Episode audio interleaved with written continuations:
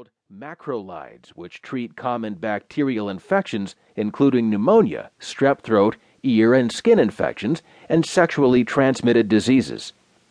Researchers have tried to revamp the chemistry of these antibiotics to make them more effective against resistant strains, but they've had little success so far. The chemical structure of macrolides is difficult to manipulate, and the raw materials that go into making them are produced in large vats of industrial bacteria, not an easy process to tweak with any precision. Chemists have been hamstrung for decades, says Andrew Myers, a professor of chemistry and chemical biology at Harvard University. Recently, though, Myers and his team figured out a practical method for creating macrolides from the ground up. To do this, they break down the structure of macrolides into eight simple building blocks and then reconstruct them in different forms, tinkering with the chemistry as they go. In a research paper published this past May in Nature, Myers's group reported synthesizing more than 300 novel compounds. Tested against 14 pathogenic bacteria, the majority kept microbes at bay, and some could conquer drug resistant strains. Since then, the researchers have made another 500 plus new compounds, and Myers has started a company Macrolide Pharmaceuticals to commercialize drugs produced by the process. The group has begun work on two additional classes of antibiotics lincosamides and aminoglycosides. Only a handful of the compounds they create will become practical antibiotics, and even those have a long way to go before they reach pharmacies.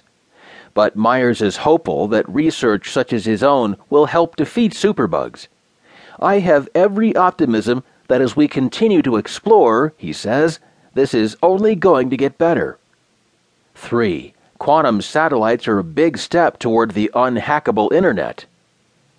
Perfectly secure cryptography requires no technology more exotic than pencil and paper. Choose a random string of letters and numbers to serve as the key for an enciphered message. Write the key down on a piece of paper, use it once, and then burn the paper. The trick is to make sure no one intercepts or tampers with the key, and on the internet, keys are stolen or tampered with all the time.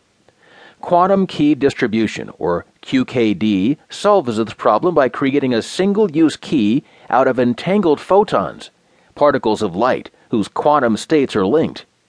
Any disturbance of one particle instantaneously mirrors itself in the other one, no matter how far away. The problem with QKD is that no one has figured out how to transmit entangled photons over large distances. This past August, however, the Chinese Academy of Sciences took a big step towards solving that problem when it put the world's first quantum satellite into orbit. The program, called Quantum Experiments at Space Scale, or QUESS, is a collaboration with the Austrian Academy of Sciences the idea is to use the satellite to transmit quantum keys to two observatories on opposite sides of China, about 1,200 kilometers apart, more than eight times farther than the current distance record.